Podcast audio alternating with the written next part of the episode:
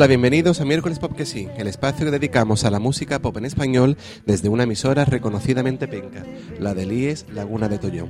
Hoy nuestro programa está dedicado a uno de los grupos más influyentes en la historia de la música española, un dúo inclasificable y fundamental. Estamos hablando de Vainica Doble, formado por Gloria Van Hersen y Carmen Santonja, desde mediados de los 60 hasta el 2000, año en que fallece Carmen.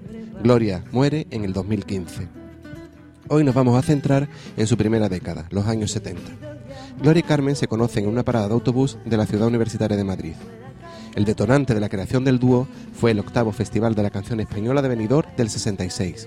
Gloria advierte que los temas del festival son bastante mediocres y decide llamar a Carmen para componer canciones. La canción que estamos oyendo es la cara A de su primer single, del año 70, La Bruja, en el que encontramos muchos elementos que definirán toda su carrera el halo misterioso de su música, el uso de palabras improbables y una letra como un cuento con final inesperado.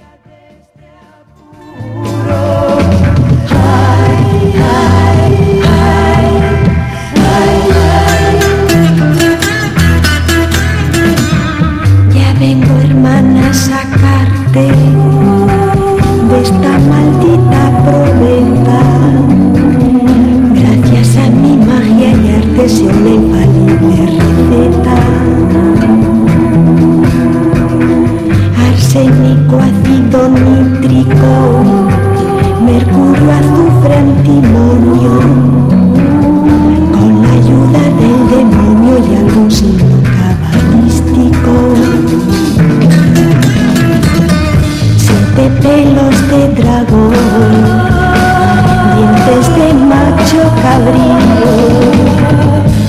Después de mezclado en frío, se calienta el rizo.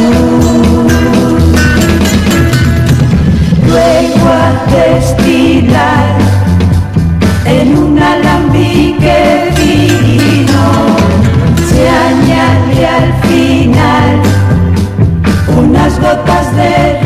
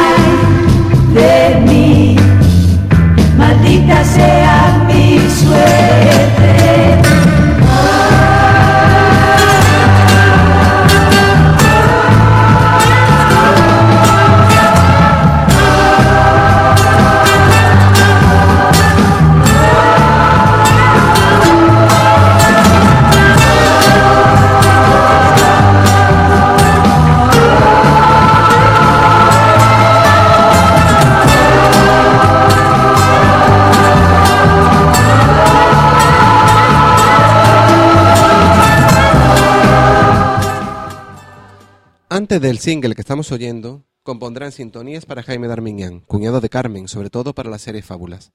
También en el 70 componen la música incidental de la película 1, 2, 3, El escondite inglés, de Iván Zulueta, que diseñará la portada de muchos de sus discos. Como sus canciones no cuadraban en ningún festival, deciden hacer una maqueta, que cae en manos del arreglista Pepe Nieto. Ante su insistencia, y en Columbia, publican su primer single, cuya cara B es un metro cuadrado, que representa la esencia misma del grupo y su eterna búsqueda de un espacio donde vivir sin corsés. En el 4, esta canción sería versionada por los planetas. Se trata de un single imprescindible, no ya del grupo, sino de la historia de la música española.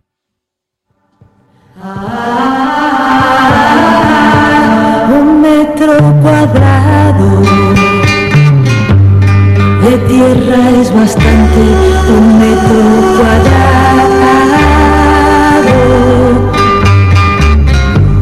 Con tapia de piedra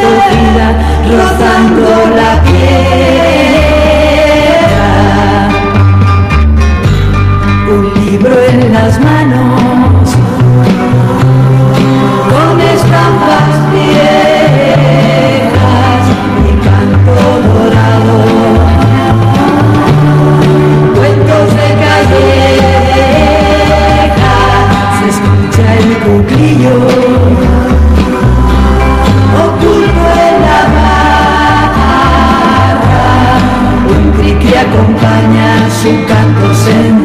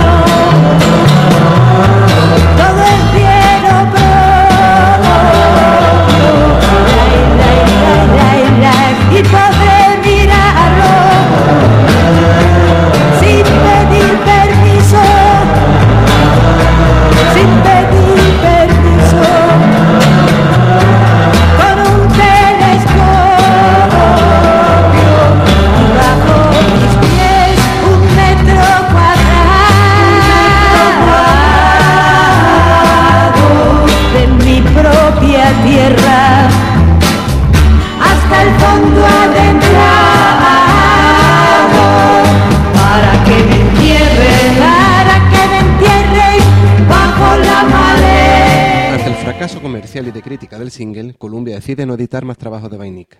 Finalmente firman por el sello Ópalo, creado por Manolo Díaz, y en el 71 publican su primer álbum, Vainica Doble. El dúo ya tenía las canciones compuestas de antemano. El disco comienza con una delicia lírica y musical, Caramelo de Limón, que a ritmo de pop psicodélico homenajea a las costas y el sol del norte en contraposición a cómo se vendía en plena época del desarrollismo el turismo de masas del Mediterráneo. El ecologismo, la conservación de la naturaleza y la sostenibilidad serán temas recurrentes en su particular universo.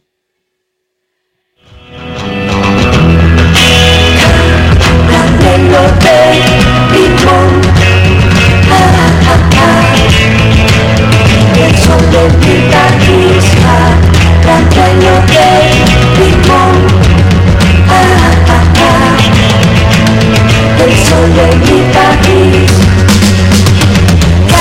Caramelo de limón. Ah, ah, ah. El sol de mi el sol de mi país, cielo blanco, fino y gris, calor italianis.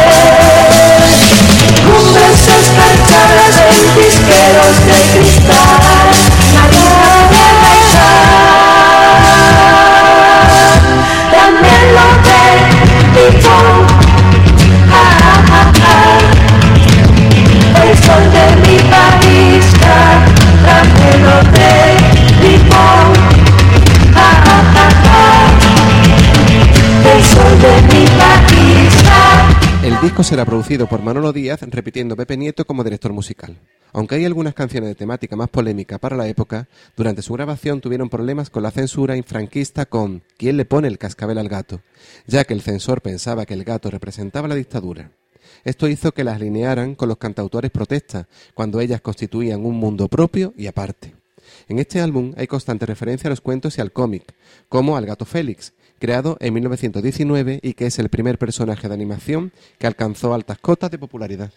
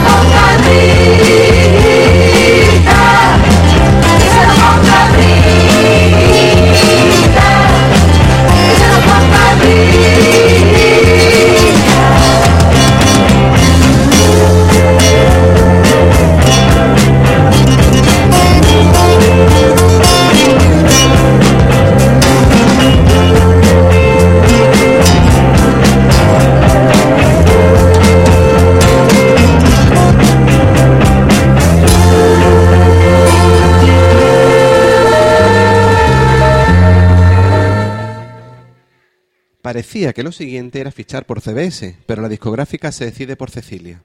Aparece entonces en escena el, el, escritor jerezano José Manuel Caballero Bonal, que actuaba como cazatalentos para Ariola, y les propone fichar por este sello, y por un solo LP, tras verla en un recital organizado por Antonio Gades en la Sala Morocco de Madrid. Caballero Bonal les impone un ritmo de trabajo estable y músicos profesionales. Editan una de sus obras cumbre, Heliotropo, del 73, Vamos a oír una de sus más bellas canciones y mi favorita, que es Habanera del primer amor, que ellas no querían meter en el disco y lo hicieron por la existencia de Caballero Bonal. Tiempo de luz, yo de rosa y tú de azul. Tiempo de sol, capotitas de almidón. Tú eras nene yo era nena. Y en el verano segundo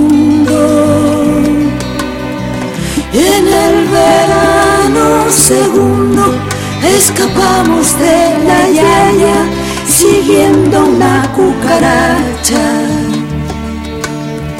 Y descubrimos que el mundo no era solo nuestra casa.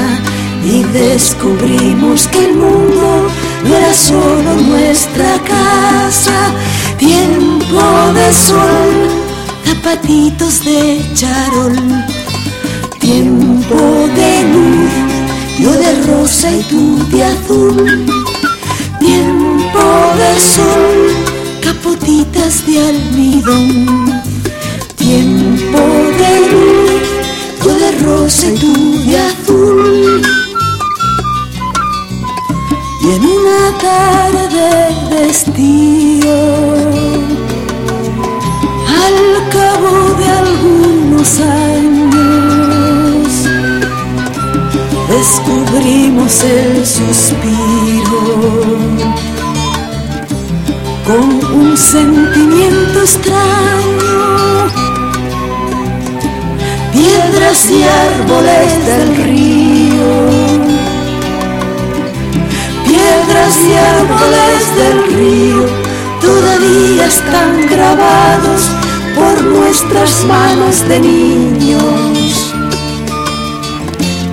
Corazones dibujados con tu nombre y con el mío, los corazones flechados del primer amor heridos, tiempo de sol, zapatitos de charol, tiempo de luz, yo de rosa y tú de azul, tiempo de sol, capotitas de almidón, tiempo de luz yo de rosa y tú de azul.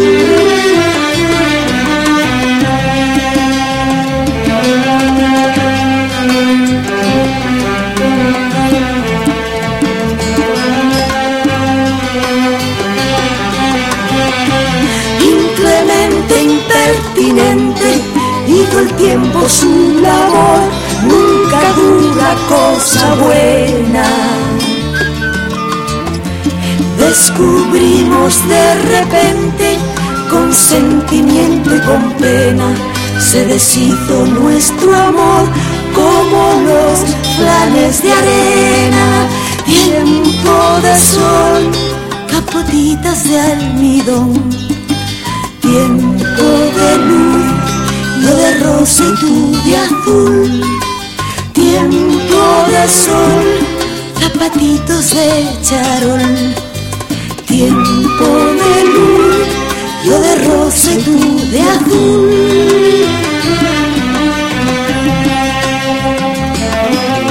Llevan a su máximo esplendor lo que apuntaban en su disco de debut. Los arreglos son más adecuados y cuidados, el sonido más homogéneo y las letras de Carmen más acertadas. Es un trabajo más personal e íntimo. Cantan sobre sí mismas y su infancia, una etapa cargada de sueños, pero no presentan una mirada alegre, y sí una visión introspectiva y melancólica. Vamos a oír ahora El Requiem por un amigo, una canción de desengaño con ritmo funerario y unos arreglos extraordinarios en la que la letra es poesía pura. En este disco las vainicas van a meter interludios musicales, pues ellas iban a valorar más su música que sus letras.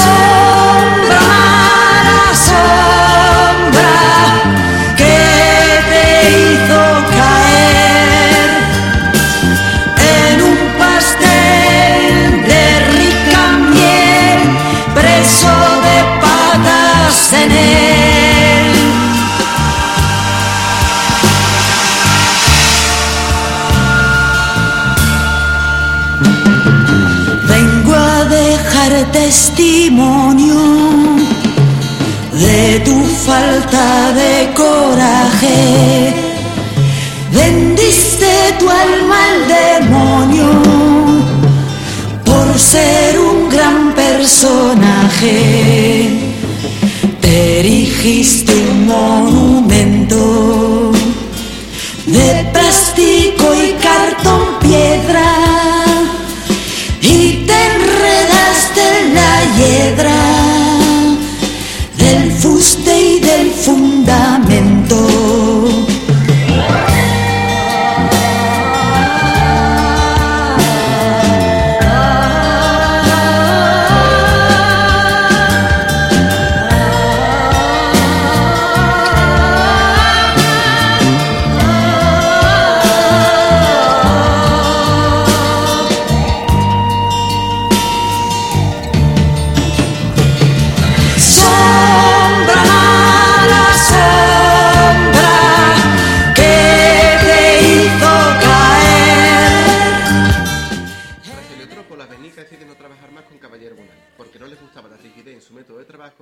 ya lo que les divertía era andar libremente sin estar sujetas a contratos, compromisos o giras.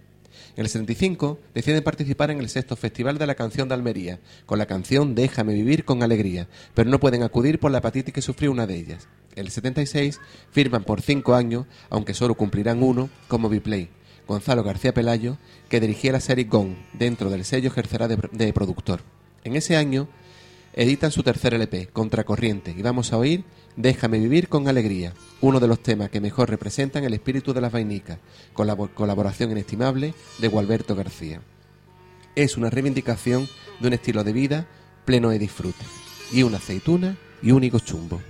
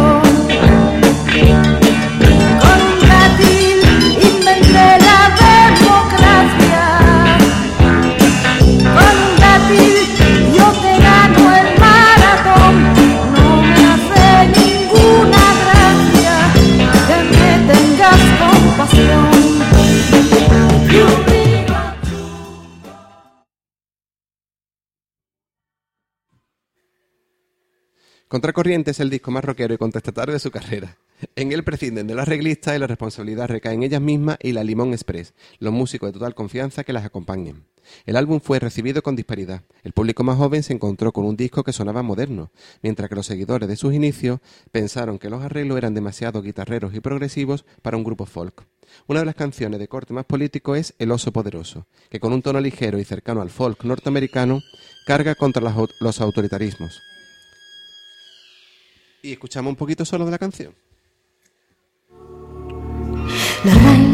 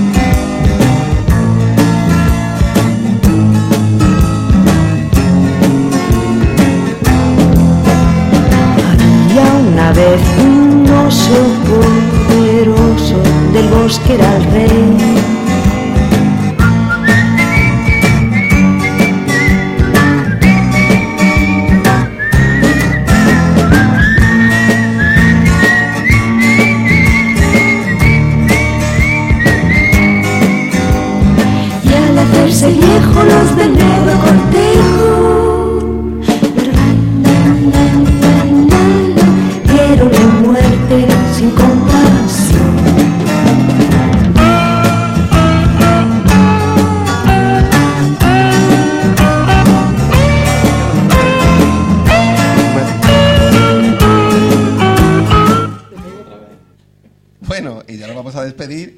hasta una próxima edición de miércoles porque sí. Y no preguntas por qué, pues porque sí. Y tampoco olvides que la penquitud, aunque sea suave y vainica, no deja de ser... Un grado. Yeah.